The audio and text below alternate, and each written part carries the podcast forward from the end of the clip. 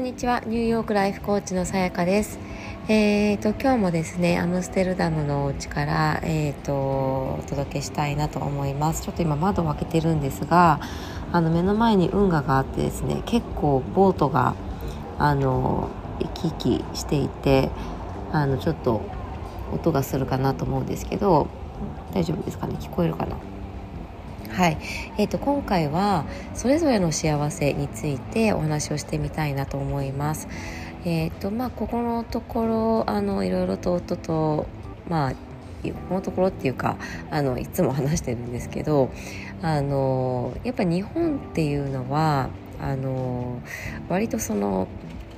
単一な価値観にみんなが合わせに行こうとする傾向があって、えーと、その価値観に対して親も合わせにかかるからそこに合わせた方が楽だということで子供もみんなそういうふうにあのその価値観に合わせて育て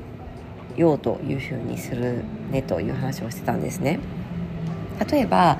あのみんなと違ったらかわいそうとか何かこうあの通常路線から外れたらかわいそうみたいな反応ってあの日本にいるままだと、まあ、少なからず多く多かれ少なから抱くことがあるのかなと思うんですね。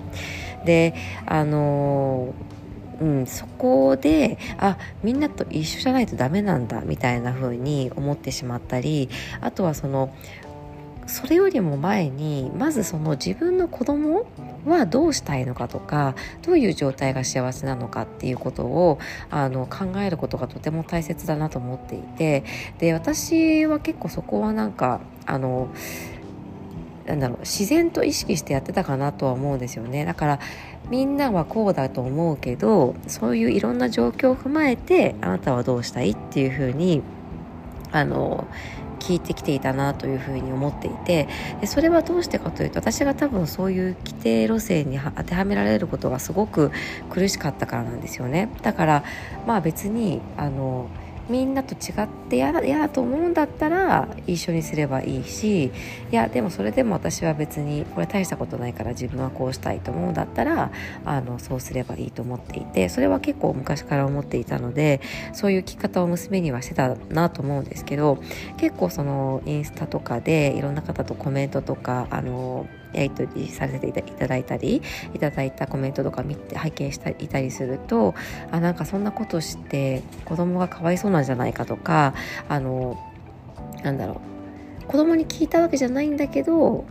勝手に子供が嫌な思いをするんじゃないかって思い込んでいる方っていうのもすごく多いかなというふうにあの思いました。であのもちろんあのなて言うんだろうな子供はね年齢にもよるでしょうし性格にもよると思うんですけどある程度親がコントロールしてあげることっていうのも大切だなとは思うんですけどそれをどこまでやるかっていうのは私本当に難しい問題だなと思っていてあの極力やっぱり自分で考えて自分のじにとって一番いいものを選択していくっていう癖をつけたいなっていうふうに私はあの思いがあって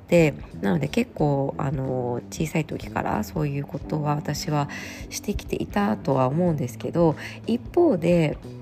じゃあ何もそんなにいろいろ分かっていない子供に選択権を与えてしまって本当にいいのかっていう議論も当然あると思っていてあのある部分についてはもっとこう私が強制的にやらせておくことがあってもよかったかなとかあの思ったりすることもあるんですけれどもうん、でも今のところ娘を見ているとまあそれでよかったのかなと思ってはいるんですけどねちょっとそこも含めて多分子供の性格なのであのやっぱり一番近くで見ている親が見極めていくのとあとは本人に極力いろいろ伝えてあげた上で選んでもらうっていうのもとても大切なのかなと思いました。で、まあ、今回そのキャンプに娘が行っていて、まあ、我々の中でいろんな経緯が本当にあって、まあ、娘ともたくさんお話をしてきてあの今があるわけですけれどもだから私は余計にこう心配になってしまう部分もあるんですが普段だったら私あんまりあの心配しないんですけどあのなってしまう部分はあるんですけどでも多分客観的に見たらまあ、大丈夫だよとその長い目で見ればあの一つのいい思い出になるよっていう風なあの感じだと思うんですね。でそれも本当にそうだと思うしそうだからあの、うん、あんまりこう何て言うんだろうな心配しすぎない、うん、子供にはちゃんと子供の力があるし、まあ、子供じゃなくてもそうですよね。あの他人であっても同じだと思うんですけどそこをその相手にとっての幸せっていうのを考えるっていうのがすごく意見を言う上でも何する上でもとても大切だなというふうに最近改めて感じたのでシェアしてみました。はい。えーと、ちょっとまだ私たち時差ボケがですねあの取れていなくってなんか今朝はすっごく朝眠かったんですけど多分また今から元気になっていくのかなと思うんですけど少しずつ時差ボケ解消できたらいいなと思います。